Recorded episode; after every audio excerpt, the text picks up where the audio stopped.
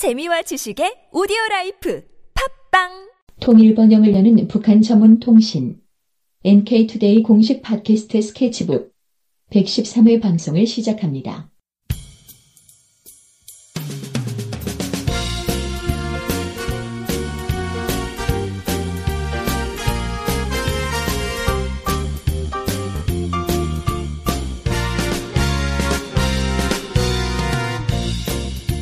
안녕하세요. 김혜민 기자입니다. 안녕하세요. 이동훈 기자입니다. 안녕하세요. 문경환 기자입니다. 네, 오늘 어제 이어서 9월 9일 조선민주주의인민공화국 창건일에 대해서 이야기를 더 나눠보도록 하겠습니다. 네. 네, 어제는 그 조선민주주의인민공화국 중앙정부를 수립하자 이걸 결정했다 이, 이 얘기까지 말씀드렸는데요. 어, 그래서 실제로 이제 수립을 하기 위해서 선거를 해야 될 거 아니겠습니까? 그렇죠. 그래서 선거를 실시 실시를 했는데 북한 지역에서는 8월 25일에 최고인민회의 구성을 위한 총선거를 실시를 해가지고 212명의 대의원을 선출했다고 합니다. 음. 아 이게 지금 잠깐만요. 그 회 아까 어제 그 방송에 이어서 네. 이게 제2차 남북 재정상 사회단체 연석회의에서 결정이 된 거잖아요. 네. 그렇죠? 그러면 북한 지역도 선거를 하고 남한 지역도 선거를 해야 되는 거죠. 네, 그러니까 남북 총선거를 했으니까 남한 지역도 해야 되는 거죠. 그럼 네. 남 남한은 지금 이미 만들어져 버렸잖아요. 네. 그 뭐야 북한에서 비법적 조직체로 규정했던 그 국회 있잖아요. 네, 국회가 국회 만들어져서 이미 지금 다 선, 단독 선거도 끝나버렸는데 네. 선거를 할 수가 있어요? 정부를 이제 그러니까요. 수립하고 있었던 과정이었기 때문에 이런 이제 상황이 있었잖아요. 그래서 이 38선 이남에서는 최고인민회의 선거가 합법적으로 진행될 수 없었죠, 당연히. 네. 그래서 7월부터 지하 선거라고 해서 음, 이렇게 진행이 됐는데 이게 뭐 대충 연판장 같은 것에 후보자 이름 써놓고 동의하느냐 동의하지 않느냐 이런 식으로 막 약간 서명 운동 비슷하게 아 서명 운동식의 뭐 그런 식의 아. 좀 선거가 진행됐다 음. 이렇게 좀 이해를 하시면 될 것 같습니다. 이신철 교수님의 논문 북한 민족주 연구라는 그 논문에 따르면 북한은 이렇게 주장한다고 해요. 당시 한국 지역의 총 유권자의 77.5%가 선거에 참여했다. 이렇게 네. 지하 선거를 했는데 이렇게 네. 많이 참여를 해요? 예, 와. 그렇게 이제 주장을 하고 있고 선거 결과 대의원을 선출하기 위한 1,080명의 대표가 선출됐다 이렇게 오. 이야기를 합니다. 그러니까 이 북한 지역에서는 직접 대의원 선거를 할 수 있었는데 이 38선 이남 지역에서는 그게 안 되니까 간접 선거 형태가 된 거죠. 아, 대의원 대의원을 선출을 위한, 선출 위한 대표. 대표 를 선출한 거예요. 음. 1,080명은 이제 선출했고 네. 그리고 이제 그 결과에 따라서 이들 남측 대표단이 1948년 8월 21일 날 38살 넘어, 넘어서 해주 지역에 모였다고 네. 합니다. 음. 그래서 38살 넘는 도중에 일부가 참가하지 못하게 되면서 결국 997명이 이 남조선 인민대표자 회의를 열었고 이 자리에서 정당 및 사회단체 대표로 구성된 360명의 대의원을 선출했다. 이렇게 이야기를 하고, 주장을 하고 있습니다. 그럼 이 사람들 중에서 3분의 1 정도 한 거네요. 네. 어. 뭐이 사람들 중에서 선출된 건지는 잘 모르겠어요. 명단을 다 가지고 있는 게 아니어서. 근데 이 그럴 가능성이 높겠죠. 아무래도 네, 그 자리에 해주 지역에. 예, 해주 지역에 가서 한 거니까 네. 그렇죠. 아무래도 그럴 가능성이 높겠죠. 네. 그래서 이렇게 최고인민회의 선거가 북한 지역에서는 그 8월 25일 날 선거를 해- 한 거고 38세 이남 지역에서는 지하 선거를 통해서 어, 남조선 인민 대표자 회의를 열어 가지고 이렇게 선출을 했고요. 이렇게 선출된 대의원이 북한 대의원 212명, 남한 남측 대의원 360명 합쳐서 572명의 대의원이 선출됐다고 합니다. 남쪽이 훨씬 많네요. 숫자가? 네, 숫자가 남측이 더 많아요. 음. 뭐 인구 비례로 한 건지 어떻게 한 건지 정확히 모르겠지만 인구로 따졌을 때 아마 남쪽이 더 많아서 이런 게 아닐까라는 음. 추측을 해봅니다. 뭐 그러겠네요. 네. 그래서 이 중에 572명이 선출됐는데 이 중에 528명이 참관 가운데 최고인민회의 1차 회의가 9월 2일 날 열리게 됩니다. 아니 첫 회의부터 빠진 사람들도 있네. 그래서 제가 그래서 이 천, 뭐지? 1080명 중에서 360명이 다 선출된 것 같지 않다고 생각했던 게 이 빠진 사람들이 음. 남쪽에 있는 사람들이 아닌가라는 생각이 좀 들어가지고 아. 뭐 확인할 방법은- 확인할 방법은 없으니까 명단이 딱 있질 않으니까 제가 근데 이게 8월 21일에 모였는데 9월 2일에 회의가 열렸잖아요. 네 그러니까는 좀 나- 집에 돌아간 사람도 있지 않았을까요? 그런 그럴 아 근데 가능성은 좀 없을 것 설마 같아요. 대의원까지 뽑혔는데 아니 지- 한국 사, 그러니까는 북측 사람들이요. 아 북측 사람들이 네, 8월 21일에 모였는데 계속 회의를 한 건 아닐 거 아니에요. 9월 2일까지 아, 계속. 8월 21일 날 한 거는 남조선 인민대표자 회의고요. 네. 그건 이제 남측에서 올라간 사람들이 한 거고 네. 8월 25일 날 대의원 선거를 따- 북측 지역에 따로 했기 때문에 뭐 그건 좀 아닌 것 같은데요. 어, 북측에서 안 왔을 수도 있겠네요. 그러면. 네. 집에서 뭐 집에서 늦게 출발했을 수도 있고. 뭐, 지갑? 뭐 네. 근데 첫 회의라서 그럴 가능성은 좀 적어 보이긴 합니다만 어쨌든 네. 뭐 많은 대의원들이 참석을 한 가운데 1차 회의가 열렸습니다. 음. 그래서 이 북한은 이러한 과정을 거쳤기 때문에 그 남측이 지하 선거가 있었고 남측 대의원이 더 많다 이런 것들 근거로 해가지고 자신들 정부가 남북을 다 대표한다 이렇게 이야기를 하고 있습니다. 정통성이 자기들한테 네. 있다 이렇게 얘기한다는 그런 거죠. 거죠. 음. 그리고 정부 수립 이후에 첫 내각을 구성을 했는데 이 구성 비율에서 남북 10명씩 두어가지고 균형을 맞췄다 이런 아. 얘기도 있어요. 지역 안배 네. 정치를 했군요. 흔히 이제 지역 안배라고 하죠. 이것을 더 했다. 그래서 자기들이 더 정통성이 있다 이렇게 주장을 하고 있습니다. 음. 어쨌든 이제 9월 2일 날 첫 회의가 시작이 됐, 고 회의가 쭉 진행이 됐, 습니다 그래서 9월 5일 날 헌법 초안을 약간 수정한 뒤 총, 통과를 시켰고요. 어, 9월 8일 날 조선민주주의 인민공화국 헌법을 헌법을 공포를 했습니다. 그리고 최고인민회의 상임위원회 선거를 통해서 김두봉을 위원장으로 부위원장의 홍남표, 홍기주 뭐 이런 사람들을 선출을 했습니다. 그리고 최고인민회의 상임위원회 위원장이 김두봉이죠. 국가의 이제 뭐라 해야 되나 우리로 치면 대통령 같은 역할인 거 네, 아니에요? 국가 수반으로 국가 수반인 네, 거죠. 음. 얘기가 되고 있죠. 예. 그래서 이때 최고인민회의 최고인민회의 상임위원회 첫 위원장은 김두봉이다. 음. 이렇게 알아두시면 될 것 같습니다. 어, 그럼 이제 김일성 위원장은 북조선 인민위원회 김일성 위원장 어떻게 됐느냐?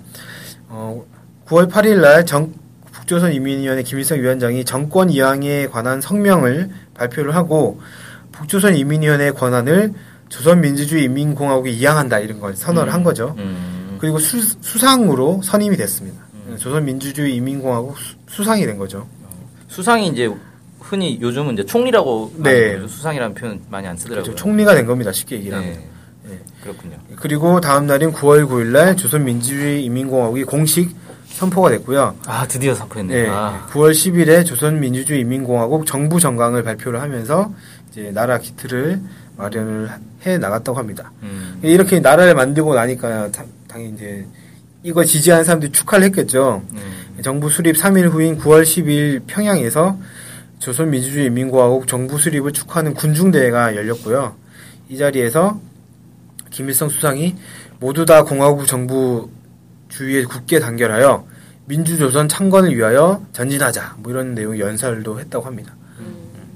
그리고 이제 북한 지역에서만 한 게 아니라 남쪽 지역에서도 지하 선거를 통해서 뭐 했잖아요. 네. 네, 그러다 보니까 남쪽에서도 이 북한의 국기를 막 거는 개양하는 어? 그런 운동도 막 벌어져서 심지어 중앙청 건물에도 그걸 걸었다 이런 얘기도 있습니다. 중앙청 건물이 어떻게 걸어요? 그 누군가 그렇게 했겠죠. 어, 이게 그러니까 그렇게 하는 거는 탄압받을 거 아니에요. 그렇죠. 이제 그러니까 비밀리에 막 결, 결사대 같은 거막 어. 만들어가지고 막각 공공기관마다 헐. 어. 뭐 태극기를 내리고 이 북한 공화국 깃발을 막 걸고 뭐 이런 일을 음. 48년 후반 하반기에 그런 일들이 막 아. 전국에 벌어졌다고 합니다. 아이고 네. 어쨌든 그런 식으로 축하를 했다고 해요. 상상이 안 가네. 네. 예. 네. 그래서 이제 고- 그 북한의 정부 수립 과정을 쭉 이렇게 말씀드렸고요. 이 북한이 이렇게 나라를 수립한 이후에 이 9월 9일을 뜻깊은 날로 기념을 할 거 아니겠습니까? 그렇죠. 네. 창건 나라 그래서 만든 날이니까. 북한에서는 우리 그 조선민주주의 인민공화국 창건일을 이렇게 얘기한다고 합니다. 우리 민족 역사에서 처음으로 진정한 인민의 국가를 세운 뜻깊은 날 이렇게 어, 규정을 하고 매년 기념을 하고 있습니다. 그래서 지난해의 경우 공화국 창건 66돌이었는데요. 어, 종- 공화국 창건 66돌 경축 중앙 보고 대회 이런 게 열렸고요. 어, 김영남 최고 상임 최고인민회의 상임위원장을 비롯해서 당, 국가, 군대 책임 일꾼들이 금수산 태양궁전을 참배하는 뭐 그런 행사도 열었고 조국 해방 전쟁 참전 열사 묘에 헌화하는 뭐 이런 행사도 열었다고 합니다. 올해도 했을 거 아니에요, 이건. 네, 그래 올해도 했죠. 그리고 어, 저녁에는 청년 학생들의 무도회 이런 것들이 전국 주요 시군에서 진행됐다고 그렇게 음. 합니다. 어, 그 금수산 태양궁전이 뭘까요? 어, 김일성 주석과 김정일 국방위원장의 유해가 있는 그래서 음. 이제 그쪽을 성지 이렇게 음. 북에서는 관리를 하고 있죠. 원래 여기가 의사당이었던가 그 김일성 주석이 업무를 보던 네. 곳이었어요. 네. 근데 여기를 그냥 어 그 업무를 보던 곳을 그대로 보존을 하자라고 해가지고 여기를 아예 태양 공전으로 네. 이름 바꾸고 내부 다 인테리어 다시 하고 네. 그렇게 했죠. 그 조국 해방 전쟁이 뭘까요? 참전 열삼유라고 하는데. 어, 조국 해방 전쟁 북에서는 이제 한국 전쟁을 조국 음. 해방 전쟁이라고 이야기를 하죠. 그래서 네. 어, 조국 해방 참전 열사묘 이거는 뭐 그쪽에서 현충원에 가는 거가 비슷한 뭐 그런 네. 느낌이라고 생각하시면 그될것 같습니다. 우, 리도 사실 한국 전쟁이라는 표현은 공식 명칭이 아니고 정부의 공식 명칭은 6.25 전쟁? 6.25 전쟁이 정식 명칭이에요. 음. 그러니까 한국 전쟁은 왜 한국 전쟁이라는 표현이 나오게 됐냐면 외국에서 Korea War라고 해서. 네, 맞아요. 외국 사람들이 Korea War라고 하니까 그걸 그- 직역을 한 거예요. 음. 그래가지고 이 교수들부터 한국 전쟁이라는 표현을 쓰다 보니까 요즘은 한국 전쟁이라는 표현이 더 널리 쓰이는 것 같더라고요. 6.25보다. 네, 근데 6.25 전쟁이라는 것보다 한국 전쟁이 더 정확한 거, 조금 더 의미가 정확한 것 같은데요, 느낌이. 근데 또 뭐 사실 이제 말이 많아지죠. 그럼 한국 전쟁이면 뭐 한국에서 일어난 전쟁이냐? 그럼 한국에서 일어난 전쟁이면 뭐 이제 어떻게 되고? 북한은 뭐, 어떻게 되냐? 어. 조, 조선 전쟁 아니야? 그럼 북한 입장에선 조선 전쟁 아니야? 그리고 이제 네. 사실 이 전쟁의 핵심 당사국은 유엔군과 북한 인민군이었단 말이에요. 네. 근데 유엔은 거, 기서 그냥 빠지는 거잖아요. 한국 네. 전쟁이라고 하면. 네. 그러니 이걸 이제 그러면은 유엔 유엔군 인민군 대결 전쟁 뭐 이렇게 부를 수도 없고 아무튼 복잡해요. 이 전쟁 네. 이름이라는 게. 그리고 북한에서 흔히 꺾어진 해라고 표현하는 게 5년, 10년 단위 이렇게 꺾, 그걸 꺾어진 해라고 표현을 하는데요. 어, 그 단위 시, 기념일의 경우에는 성대하게 행사가 치러진 경우가 많습니다. 어, 지난 2013년에는 2013년이 공화국 창건 65돌이었는데 이때는 음, 로농저기군 열병식, 그다음에 평양시 군중 시위 이런 것들이 열리기도 했습니다. 로농조기군이라고 하면 우리로 치면 이제 예비군 아니에요. 그렇죠. 어, 예비군 열병식을 했다. 좀 특이하네요, 이게. 네, 아, 예비군들이 열병식. 열병식 하는 게 한국에서는 상상할 수 없는 예비군이 네. 어떻게 열병식을 하지? 네, 그런 건데 어쨌든 노동적이군 열병식을 어, 65도를 맞아서 예. 진행했다고 합니다. 음, 그리고 이제 9월 9일에는 어, 조국 통일과 관련한 내용이 발표된 경우도 많이 있었어요. 음. 어, 1988년 40주년 창건 일 때 같은 경우에는 당시 김일성 주석이 연방제 통일 논의를 전제로 한 남북 정상회담을 제의하기도 했습니다. 어, 특히 이제 이 김일성 주석이 그때 뭐라고 했냐면 조국을 자주적으로 평화적으로 통일하기 위해서는 북과 남 사이의 대화 협상을 발전시켜 나가야 한다. 이렇게 얘기하면서 조국 통일을 실현하려는 진정한 의사를 가지고 우리를 만나러 평양에 찾아오는데 대해서는 환영할 것이다. 이렇게 얘기를 했습니다. 그래서 이때 김일성 주석이 북남 최고위급 회담이다 이렇게 언급을 해서 남북 정상회담 아니냐 사실상 이런 얘기도 오고 갔다고 합니다.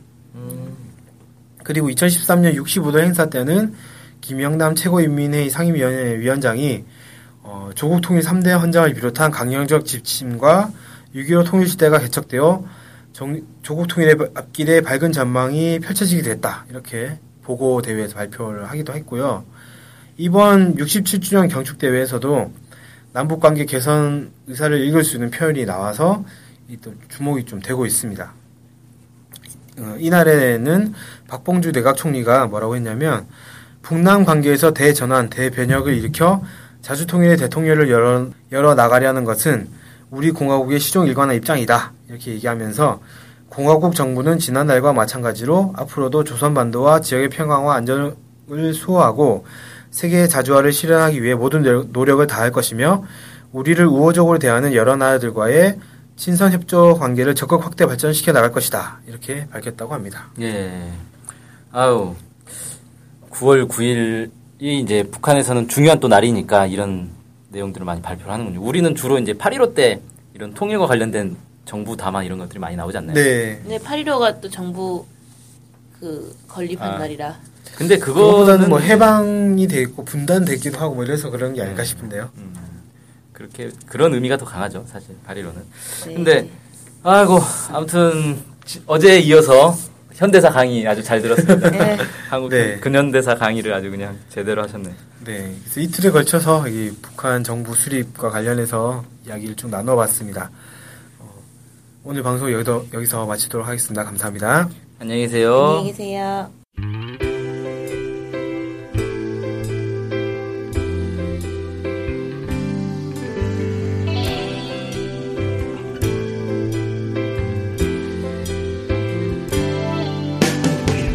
북한 소식을 알고 싶은데 일목요연하게 정리된 사이트나 언론사가 없네요. 네, 많은 언론들이 북한 소식을 다루긴 하는데 믿을 만한 것도 부족하고 한눈에 쉽게 보여주는 것도 없죠.